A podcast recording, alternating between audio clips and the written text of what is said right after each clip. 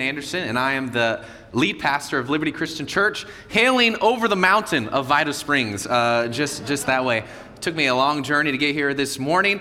Luckily, no semi truck tried to take that right turn. Can I get an amen from the church? God is good. Man, it's uh, my pleasure to be here. I'm actually pulpit swapping with uh, your incredible pastor today, Sean Bitzer. He's over at preaching at Liberty Christian Church, and I'm over here today, and it's my honor to be here. Before we dive into it, I just want to say a bunch of nice things about your pastor. Is that okay? Um, Sean is one of my favorite people. Uh, when I first started at Liberty Christian Church, he was one of the first pastors that reached out to me. Uh, we've been meeting on an, uh, a monthly basis for almost that whole time. And uh, when we uh, COVID hit, he invited me to be a part of a podcast that we were a part of for a couple of years called Pastors in Quarantine. And we've been on a couple of retreats together. And so Sean has experienced all of this energy at 7 a.m. So pray for him, please, for our next retreat. I just talk loud all the time. It's a curse and it's, and it's a blessing. Sean is also one of my favorite people because uh, when I started at the church, uh, I was 27. And anytime I, I, talk about problems, that was about six years ago, anytime, anytime I talk about problems, Sean always says, Well, Stephen, I started my church as the lead when I was 26. So he can hold that over me forever. So. I'm, I'm grateful for that. But uh, we love you guys as a church, and I pray for you guys all the time. And again, your pastor is, is a dear friend of mine. Uh, so take good care of him, okay? You promise? Is he paying me to say that? Maybe a little bit, but no, I'm just, I'm just teasing. Hey, we're going to be in the book of John, chapter 3 today. And what I want to reflect on is the idea of moving from knowledge to experience. And what I want to reflect on is, is the love of God. I grew up in church. How many of you grew up in, in a church setting? You know, grew up as believers. And I think one of the reasons I wanted to become a pastor is because I felt like God would love me a little bit more if I did that. I don't know about you, we have this kind of interesting relationship with God. Sometimes we feel like, oh, if, if I pray really well this week, then God loves me more. If if I go to all the, the right Bible studies, if, if I volunteer in church every single week, if I, if I do these things, if I check off these boxes, then God loves me more. But that's really a, a pretty awful, and it's really just bad theology on, on the love of God. And it's taken me, and now I'm 33, this is my Jesus year, thank you, uh, 33, and being a pastor for six years, and just over the last 24 months, I realized that I had a, a poor view of the love of God.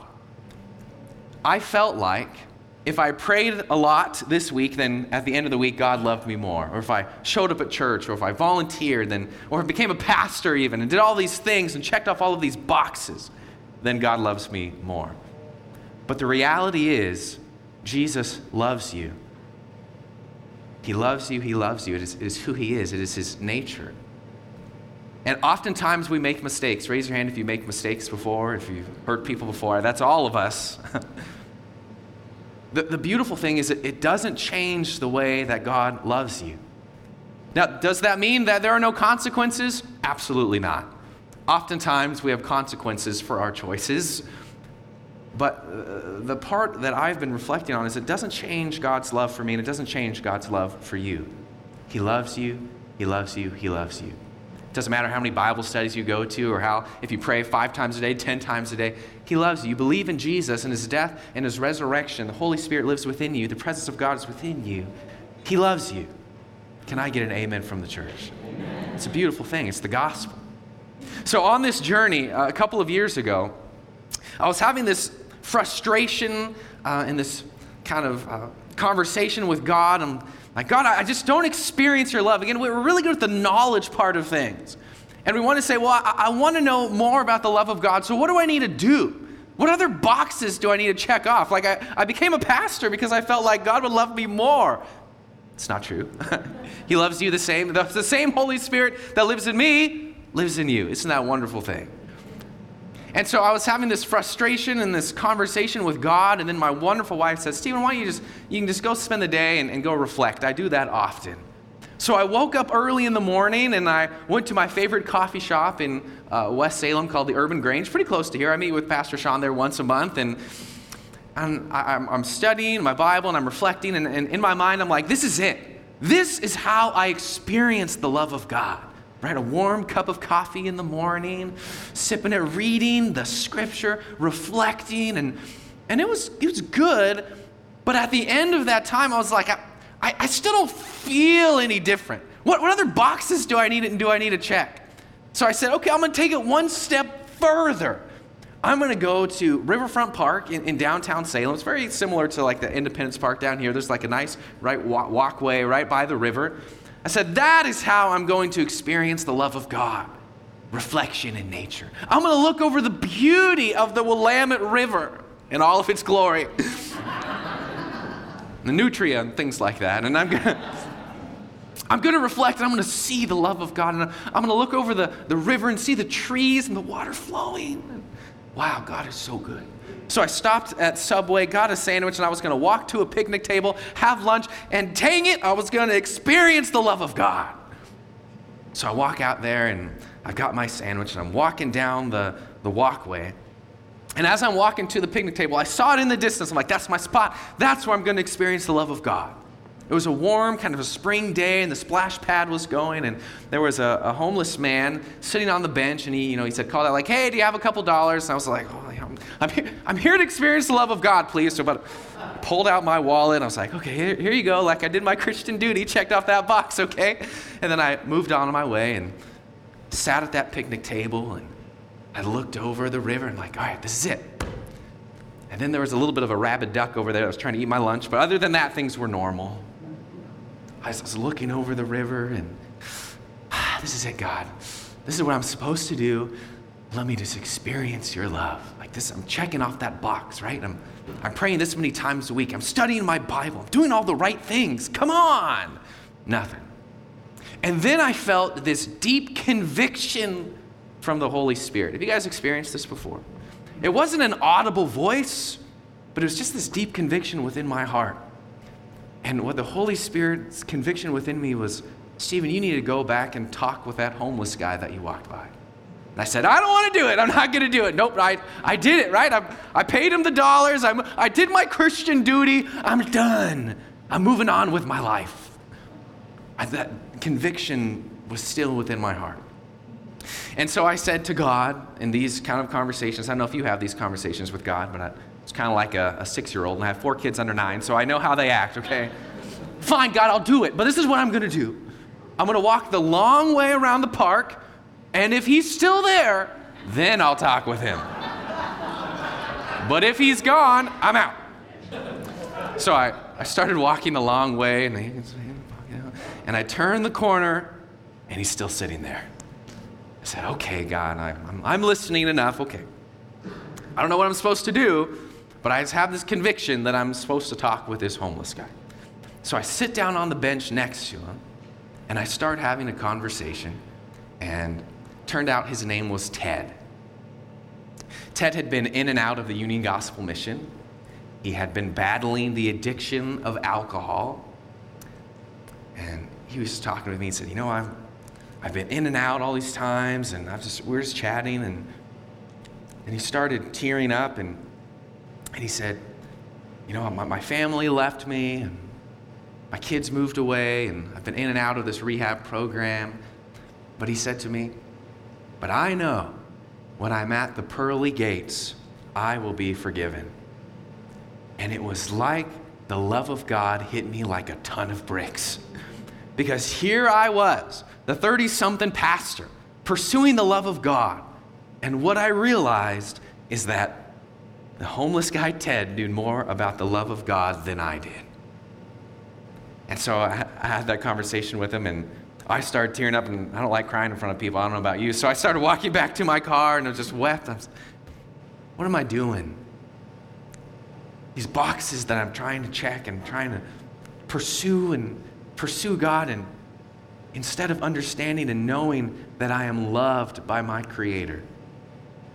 And now my relationship with God and, and, with Scripture and with prayer has shifted. I no longer pray because I feel like I have to. I no longer read Scripture because I feel like if I don't, God's going to hate me, which I did for the majority of my life. If I don't read my Bible today, then God's going to be disappointed. He's not going to like me, He's going to hate me. Now I pursue a relationship with my Heavenly Father because of His love for me and because I need it to survive. I don't know about you. If I don't have the love of God, I have nothing. And when we talk about as a church, and by church I'm, uh, church, I'm talking about capital C, the worldwide church. We want to reach people with the love of Jesus, right? That's, every church would, I would hope, would say that. But how can we give something that we don't possess ourselves? How can we give the love of God if we don't first experience it ourselves? So if you have your Bibles, we're going to reflect on John chapter 3, verses 1 through 21. And we're going to reflect on this conversation that Jesus has with a Pharisee named Nicodemus. Have you heard this story before? Have you watched The Chosen? You know, that's good enough, right? Jesus is going to have this conversation with Nicodemus. Now, what I want you to know about Nicodemus is that this dude was wicked smart. He was a Pharisee, meaning he had the first five books of the Bible memorized. Any of you have the first five books of the Bible memorized? Anyone here know? He knew a lot of stuff. He checked off all of those boxes. Yet there was still something that Nicodemus was missing. What do you think it was? We'll find out. Ready? Chapter 3, verse 1. There was a man named Nicodemus, a Jewish religious leader who was a Pharisee. After dark one evening, some people believe because he came in the evening time, you didn't other, you know, Pharisees, his posse, to see him, right? Like, doesn't want to get embarrassed. He's going to go talk with Jesus. After dark one evening, he came to speak with Jesus. Rabbi, he said, we all know that God has sent you to teach us. Your miraculous signs are evidence that God is with you. Now, this guy knew a lot of stuff, yet still, when he saw Jesus and saw what Jesus could do and heard the words that Jesus said, he knew, I believe, he knew that he was missing something. Something wasn't there. All these boxes that he has checked. And again, what I want you to know about Pharisees, get, get this. Um, there's a, I read this on an article, Making Life Count Ministries. It says this In the Pharisees' families, when a boy in a Pharisee family turned two years old, they would take the scroll of the law, the Torah, they would put honey on it and have him lick it so his earliest memory would be Psalm 119 How sweet are your words to my taste, yes, sweeter than the honey to my mouth. Is that bonkers? Can you imagine putting honey on a Bible and letting your toddler lick that sucker? That's crazy. but just teaching him, right? The word of the God is, is sweet. At four years old in the Pharisee family, the, the boy would start memorizing the book of Leviticus. Could you imagine getting your four year old to study the book of Leviticus? I don't know about you, but my kids would not, not do that very well. By 12 years old, the boy would have uh, memorized Genesis through Deuteronomy, the Pentateuch, first five books of the Bible. As a teenager, he memorized the prophets and the Psalms. So basically, the entire Old Testament. So Nicodemus would know all of these things. He's the perfect, in our kind of world, Christian, right? All the Bible studies, all the knowledge that you could obtain as a human. He knew it all. Yet he was missing something. So he's having this conversation with Jesus. He says, like, uh, teacher, we, we know your miraculous signs is evidence God is with you. He's missing something. verse 3, Jesus replies to Nicodemus, I tell you the truth, Nicodemus, unless you are born again, you cannot see the kingdom of God. And I think Nicodemus is like, wait, wait, hold up, what? Born again? That's this is not in the Bible. Like I've got that, I've got that memorized. And what Jesus is trying to do with Nicodemus is change his thinking. Nicodemus is viewing his relationship with God like a math problem. 4 plus 4 equals 8. What do I need to do? Check off the boxes. And Jesus is trying to change his perspective. He says, Unless you are born again, Nicodemus, you will not see the kingdom of God. View it from a different angle, Nicodemus. He says in verse 4, What do you mean? exclaimed Nicodemus. How can an old man go back into his mother's womb and be born again? He's like, I, I don't get it, Jesus, but born again? This is taking me to very uncomfortable places, he's saying. Like, I, I, don't, I don't get it. Jesus replied to Nicodemus, I assure you, no one can enter the kingdom of God without being born of water and the Spirit. Humans can reproduce only human life, but the Holy Spirit gives birth to spiritual life. So don't be surprised when I say you must be born again. Jesus says, The wind blows wherever it wants, just as you can hear the wind, but can't tell where it comes from or where it is going, so you can't explain how people are born of the Spirit. It's like, Nicodemus, change your, your thinking. And what's mind blowing to us now, looking back and seeing the story, is that Nicodemus had the Son of God standing right in front of him. He knew all of the prophetic passages from Isaiah and Jeremiah and all these places, yet still, when Jesus is right in front of him, it's like he's not even there. He doesn't get it. And how often we do the same thing. God is working in our life, and we're, we're so anxious, and we just can't even see him, but he's, he's right there with us. And Nicodemus is still stumped. He just doesn't understand what's going on. He doesn't, he doesn't get it. In verse 9, he says, Well, how are these things possible? Nicodemus asked. In verse 10, Jesus replied, You are a respected Jewish teacher, and yet you don't understand these things. All of the, all the Bible studies you went to, Nicodemus, all of the memorization, licking the Torah at two years old, yet you're still missing the most important thing. He says, I assure you, we tell you what we know and have seen, and yet you won't believe our testimony. But if you don't believe me when I tell you about earthly things, Nicodemus, how can you possibly believe if I tell you about heavenly things? No one has ever gone to heaven in return, but the Son of Man has come down from heaven. Can I get an amen from the church? And as Moses lifted up the bronze snake on a pole in the wilderness, so the Son of Man must be lifted up, so that everyone who believes in him will have eternal life. Now, Jesus is quoting Numbers 21. And remember, I told you, Nicodemus had the first five books of the Bible memorized, which would include Numbers. So Nicodemus would know exactly what Jesus is talking about.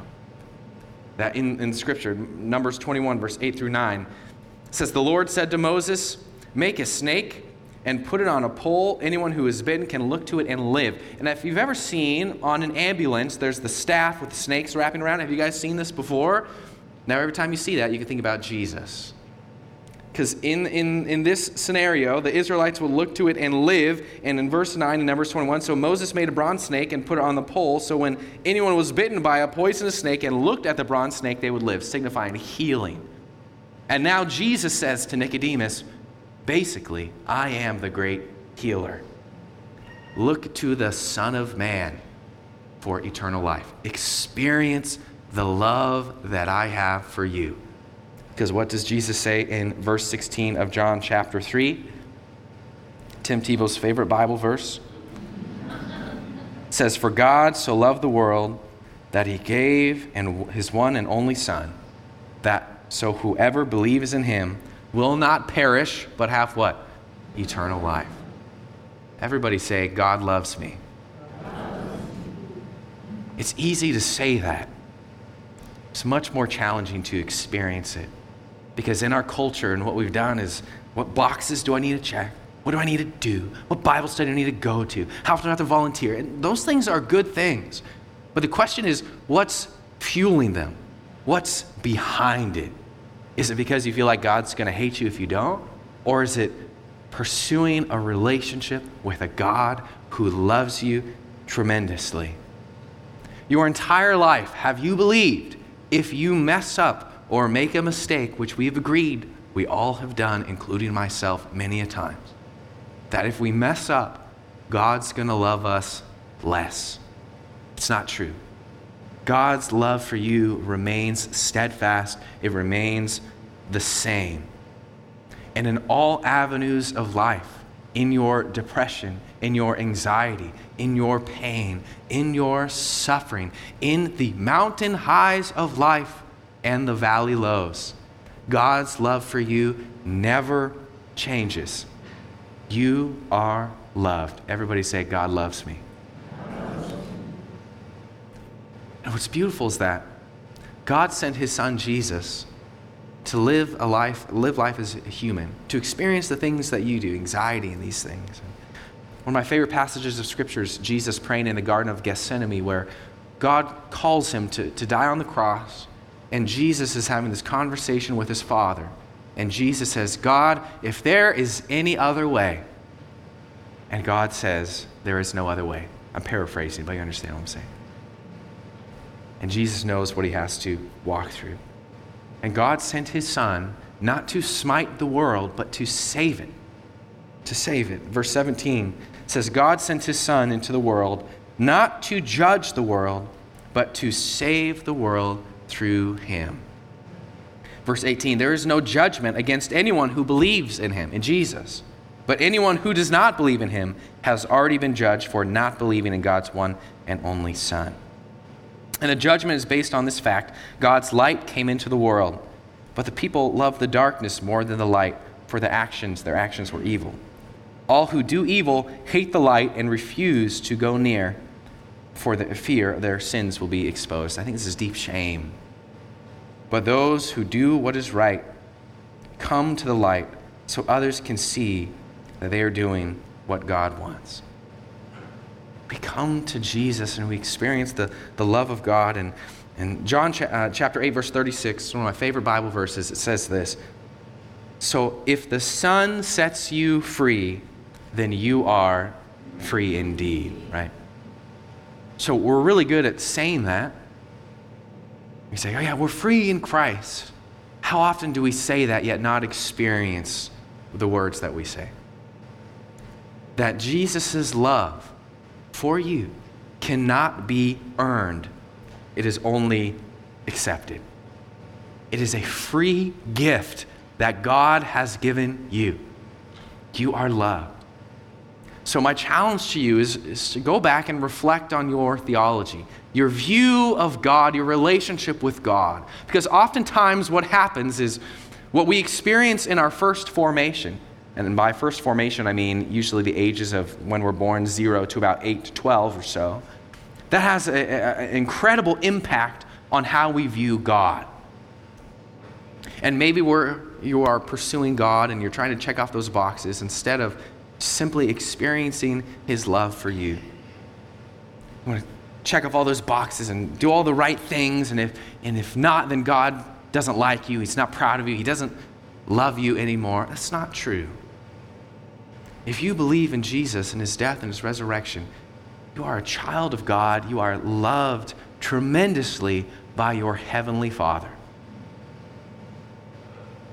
And the challenge is to move on from, from knowledge, which we have a lot of knowledge, to experiencing the love of God, following in the example of Jesus, washing the feet of our enemies, which is a really cool thing about rooted is moving on to experiencing it. Did Sean tell me to say that? No, but it's just working really nicely, okay? So, sign up for Rooted. But it's the, instead of just talking about it, which we're really good at, let's start practicing what Scripture says. Let's start going and, and finding time to be with God. When's the last time that you just marked out time in your calendar to be with God? No cell phone, no bing on, in your pocket all day long. No vibrates, just nothing, none of that. No internet, no news stories that the world is ending. Just being with God. And that's it. Experiencing His love for you. Not because you feel like if you don't, God's going to hate you, because He, he loves you.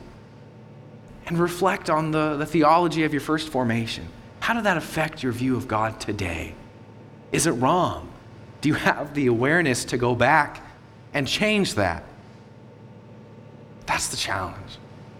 So, as we're going to close in prayer and the team's going to come back up, and I just want to encourage you to, as we go on through the rest of the service and the rest of the day, just reflect. Have you had a, a poor theology of the love of God like I did for 30 uh, something years? And what does it look like to go back and have the awareness to see what you can change